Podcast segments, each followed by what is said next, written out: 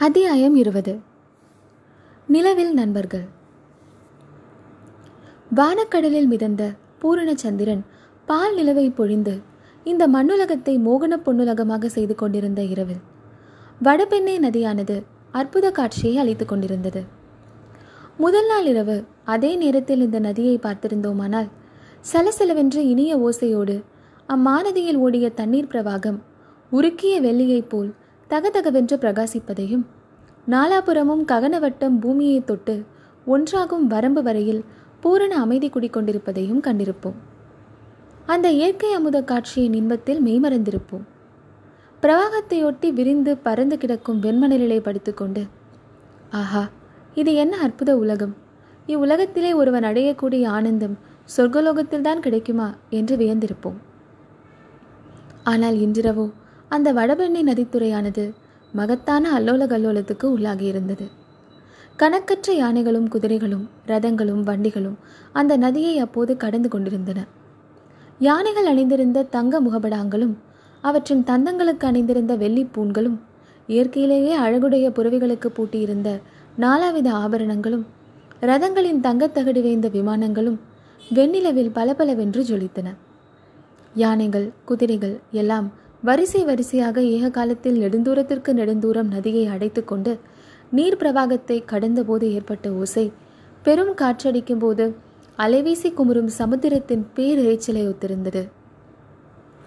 அக்கறையில் கண்ணுக்கெட்டிய மட்டும் காலாட்படையை சேர்ந்த வீரர்கள் காணப்பட்டனர். அவர்களுடைய கையிலே பிடித்திருந்த கூரிய வேல்கள் அசைந்த போதெல்லாம் மின்வெட்டின் ஒளி தோன்றி கண்ணை பறித்தது. அந்த வீரர் கூட்டத்திற்கு இடையிடையே ஆயிரக்கணக்கான ரிஷப கொடிகள் இளம் காற்றில் பறந்து படபடவென்று சப்தித்துக் கொண்டிருந்தன. இந்த கரையில் நதித்துறைக்கு சற்று தூரத்திலே ஒரே ஒரு கூடாரம் மட்டும் காணப்பட்டது. கூடாரத்திற்கு பக்கத்தில் புல் தரையில் விரித்திருந்த ரத்தின கம்பளத்தின் மேல் யாரோ நாலு பேர் உட்கார்ந்து பேசிக் கொண்டிருந்தார்கள். அவர்கள் கையை தட்டி கூப்பிட்டால் கேட்கக்கூடிய தூரத்தில் பத்து பன்னிரண்டு வீரர்கள் கையில் நீண்ட வேல்களுடனும் இடையில் சிறுகிய வாள்களுடனும் சர்வ ஜாக்கிரதையுடன் காவல் புரிந்து கொண்டிருந்தார்கள். இதிலிருந்து ரத்தின கம்பளத்தில் உட்கார்ந்திருப்பவர்கள் பெரிய அந்தஸ்து படைத்த முக்கியஸ்தர்கள் என்று ஊகிக்கலாம். அருகில் சென்று பார்த்தோமானால் நமது ஊகம் உண்மை என்பதை காண்போம்.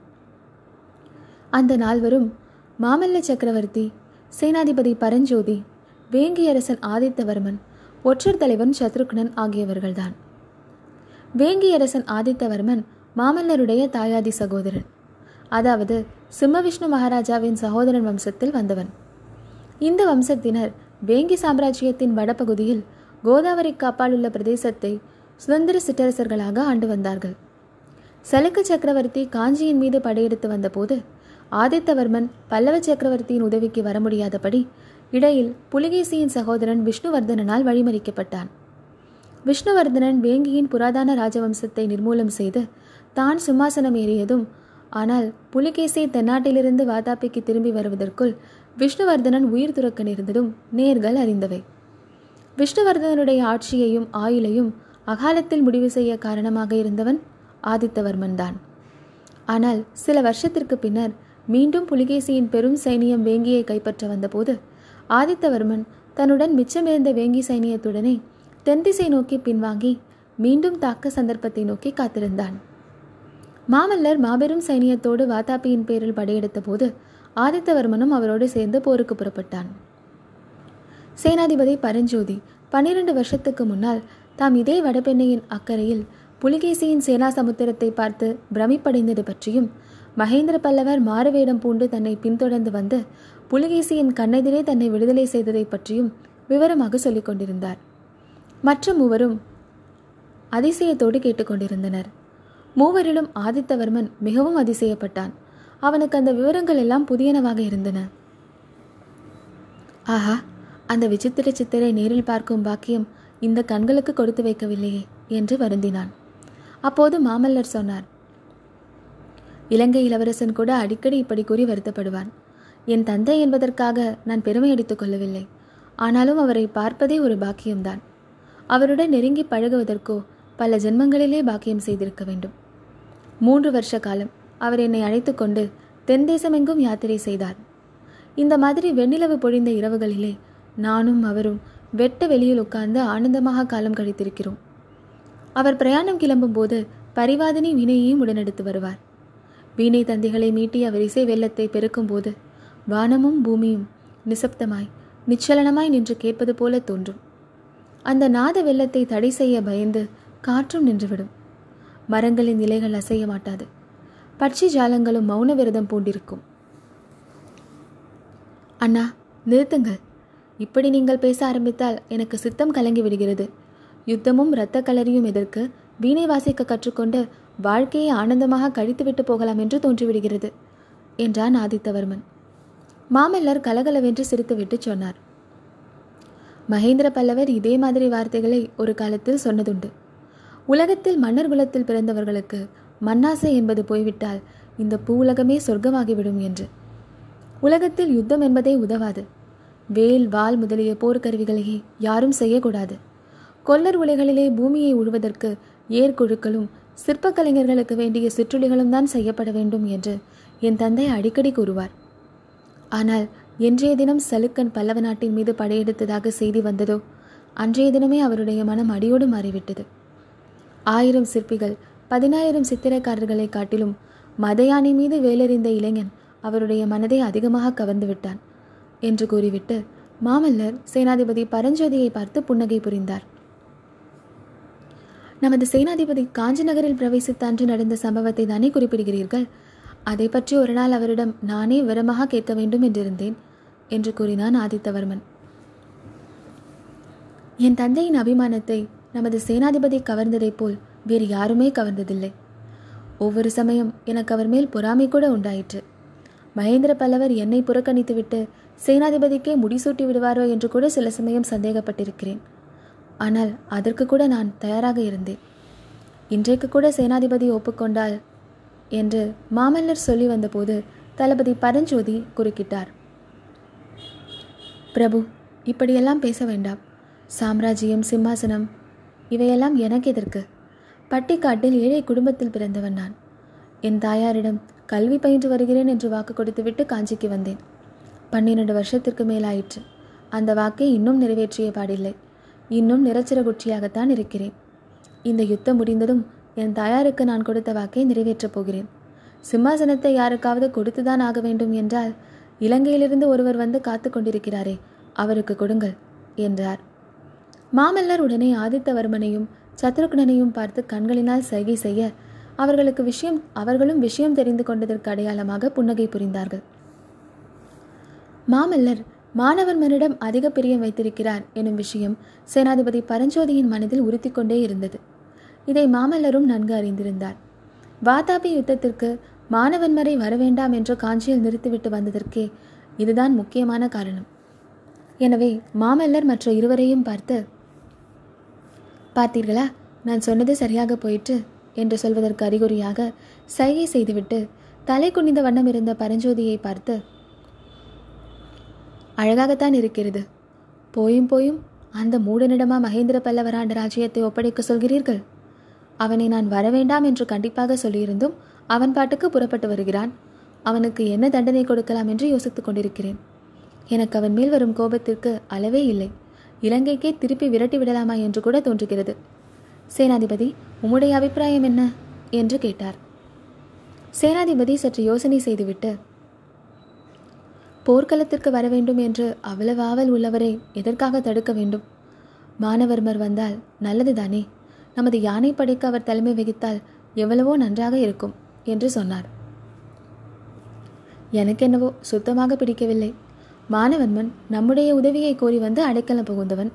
இப்போது அவனுடைய உதவியினால் நாம் ஜெயித்தோம் என்று எதற்காக ஏற்பட வேண்டும்? என்றார் மாமல்லர். அதுவரை ஏறக்குறைய மௌனமாக இருந்த சத்ருக்னன் கூறினான் சக்கரவர்த்தி தாங்கள் அப்படி எண்ணவே கூடாது. இந்த யுத்தத்தில் ஜெயிப்பதற்கு தங்களுக்கு யாருடைய ஒத்தாசையும் தேவையில்லை. தங்களிடம் இல்லாத போர் திறமை வேறு யாரிடம் இருக்கிறது? சேனாதிபதியும் ஆதித்தவர்மரும் இல்லாவிட்டால் கூட தாங்கள் வாதாபியை அழைத்துவிட்டு வெற்றி வீரராக திரும்புவீர்கள். இந்த படையெடுப்பில் கலந்து கொள்வதற்கு கொடுத்து வைத்தவர்கள் பாக்கியசாலிகள். மாணவன்மர் இந்த படையெடுப்பிலே கலந்து கொண்டால் அவரால் தான் தாங்கள் ஜெயமடைந்தீர்கள் என்ற பெயர் ஒரு நாளும் ஏற்பட்டு விடாது. அதனால் அவருக்கு கௌரவம் ஏற்படும் என்பதுதான் உண்மை. சத்ருகுடன் கூறியதை சேனாதிபதி ஆதித்தவர்மன் இருவரும் பூரணமாக ஆமோதித்தார்கள். மேலும் நமது யானை படைக்கு பயிற்சி அளிக்கும் காரியத்தில் மாணவன்மர் மிக்க சிரத்தை எடுத்துக் கொண்டிருக்கிறார். அவரை போருக்கு வர வேண்டாம் என்று சொல்வது நியாயமல்ல என்றார் சேனாதிபதி. யானை படைக்கு ஏதோ புதுவிதமான பயிற்சி இலங்கை இளவரசன் அளித்திருப்பதாக கேள்விப்பட்டேன். அது என்ன புது பயிற்சி? என்று ஆதித்தவர்மன் கேட்டான். அது உண்மைதான். முன்பெல்லாம் கோட்டை வாசல் கதவுகளை உடைப்பதற்கு யானைகளை முட்ட விடுவது வழக்கம். காஞ்சிக்கோட்டை முற்றுகையின் போது மகேந்திர பல்லவரின் முன் யோசனையினால் அந்த பழைய முறை பலிக்காமல் போயிற்று. கோட்டை கதவுகளிலே ஈட்டி முனைகளை பொருத்தி இருந்ததால் ஒரு தடவை மோதியதுமே யானைகள் வெறிக்கொண்டு திரும்பி ஓடிப்போயின. இப்போது மாணவர்மர் நமது யானைகளுக்கு இரும்பு உலக்கைகளால் கதவுகளை பிளக்கவும் கோட்டை சுவர்களை கடப்பாறைகளை கொண்டு இடிக்கவும் தீவர்த்தி பந்தங்களை தூக்கி வீசி கோட்டைக்குள் எரியவும் கற்பித்திருக்கிறார். ஆஹா இதுவரை இம்மாதிரி யானைப்படையை உபயோகித்ததாக நான் கேட்டதே இல்லை என்றான் ஆதித்தவர்மன். சேனாதிபதி பரஞ்சோதிக்கு மாணவன்மரிடம் தனிப்பட்ட முறையில் விரோதம் எதுவும் கிடையாது. அவரிடம் மாமல்லர் அதிக அன்பு வைத்திருக்கிறார் என்பதிலேதான் அதிருப்தி. எனவே இப்போது மாமல்லரே அவரை பற்றி அலட்சியமாக பேசியதும் இவரே மாணவர்மருடைய கட்சி பேச ஆரம்பித்தார். ஆகையினால்தான் மாணவர்மரை திருப்பி அனுப்புவது நியாயமல்ல என்று நான் சொல்கிறேன். யானைப்படைக்கு இப்பேற்பட்ட புதிய பயிற்சி அளித்து ஆயத்தப்படுத்தியவருக்கு அந்த யானைப்படை யுத்தத்தில் தானும் கலந்து கொள்ள வேண்டும் என்று ஆசை இருக்காதா? என்றார் சேனாதிபதி பரஞ்சோதி. இந்த சமயத்தில் அவர்கள் பேசிக்கொண்டிருந்த இடத்திற்கு சற்று தூரத்தில் இருந்த பிரம்மாண்டமான அரச விருட்சத்தில் ஒரு பெரிய சலசலப்பு ஏற்பட்டது. அந்த மரத்தின் அடர்த்தியான கிளைகளில் இரவு நேரத்தை கழிப்பதற்கென்று அடைக்கலம் புகுந்திருந்த ஆயிரக்கணக்கான பறவைகள் சடசடவென்று இறகுகளை அடித்துக்கொண்டும் பற்பல சுருதி ஸ்வரங்களில் கூச்சலிட்டு கொண்டும் மரத்திலிருந்து வெளிவந்து வட்டமிட்டு மறுபடியும் கிளைகளுக்குள் புகுந்து ஆரவாரம் செய்தன. அந்த மரத்துக்கு திடீரென்று என்ன வந்துவிட்டது? மரமேறக்கூடிய காட்டு மிருகம் ஏதாவது அதில் ஏறிவிட்டதா? பறவைகள் இப்படி அலறுகின்றன? என்று மாமல்லர் கேட்டதற்கு அந்த திசையை உற்று பார்த்து கொண்டிருந்த சத்ருக்னன் பிரபு காட்டு மிருகம் எதுவும் அந்த மரத்தில் ஏறவில்லை. வீட்டு மிருகம் இரண்டு கால் மிருகம் ஒன்று அந்த மரத்திலிருந்து இறங்கிக் கொண்டிருக்கிறது என்றான். உடனே அவன் கையை ஓங்கி தட்ட சற்று தூரத்தில் ஆயுத பாணிகளாக காவல் புரிந்த வீரர்களில் ஒருவன் அவர்கள் இருந்த இடத்திற்கு விரைந்து ஓடி வந்தான். அதோ பார் அந்த அரச மரத்தடியிலிருந்து யாரோ ஒருவன் கீழே இறங்கிக் கொண்டிருக்கிறான். அவனை பிடித்து கொண்டு வாருங்கள் என்று சத்ருகுணன் கட்டளையிட்டான். அவ்விதமே மேற்படி வீரர்கள் விரைந்து அரச மரத்தை நோக்கிச் சென்று அதிலிருந்து கீழே இறங்கியவனை கைப்பிடியாக பிடித்து கொண்டு வந்தார்கள். வீரர் தலைவன் பிரபு இதோ வாதாபி ஒற்றன் என்று கூறி தலைவணங்கினான். மாமல்லரும் பரஞ்சோதியும் கலீர் என்று சிரித்தார்கள். ஏனெனில் அந்த வீரர்களால் கொண்டு வரப்பட்டவன் வேறு யாரும் இல்லை நமது பழைய சிநேகிதன் குண்டோதரன் தான். குண்டோதரா என்ன இது? எதற்காக நீ வாதாபி ஒற்றன் என்று சொல்லிக் கொண்டாய்? என்று பரஞ்சோதி கேட்டார். ஆம் சேனாதிபதி நான் சொன்னது உண்மைதானே? வாதாப்பி ஒற்றன் என்றால் வாதாப்பிக்கு போய்விட்டு வந்த ஒற்றன் என்ற அர்த்தத்தில் சொன்னேன். உடனே அந்த வீரர்கள் என்னை ஒரே பிரியாக பிடித்து இழுத்து கொண்டு வந்து விட்டார்கள். அப்பா அவர்கள் பிடித்த இடங்களில் இன்னும் வலிக்கிறது என்றான். ஆமாம் ஆனால் அந்த மரத்தின் மேலேறி என்ன செய்து கொண்டிருந்தாய்? எத்தனை நேரமாக அங்கு உட்கார்ந்திருந்தாய்? என்று சக்கரவர்த்தி கேட்டார். பிரபு நேற்றிரவே இங்கு வந்துவிட்டேன். காலையில் எழுந்து பார்த்தால் நமது சைனியம் வந்து கொண்டிருக்கிறது. உடனே மரத்தின் மேல் ஏறிய வந்தான். இத்தனை நேரமும் நமது சைனியத்தின் கணக்கு எண்ணிக்கொண்டும் வாதாபி புலிகேசியை ஜெயிப்பதற்கு இந்த சைனியம் போதுமா என்று யோசித்துக் கொண்டும் இருந்தேன். என்ன முடிவு செய்தாய்? சைனியம் போதுமா? என்று சக்கரவர்த்தி கேட்டார். சுவாமி அதை பற்றி எனக்கு சந்தேகமே இல்லை. ஆனால் வாதாபிக்கு நான் போய் சேருவதற்குள்ளே அஜந்தா குகைக்கு போயிருக்கும் புலிகேசி சக்கரவர்த்தி வாதாபிக்கு திரும்பி வர வேண்டுமே? அவர் வெளியில் தங்கிவிட்டால் என்ன செய்வது? அதற்காகத்தான் கவலைப்படுகிறேன் என்றான் குண்டோதரன்.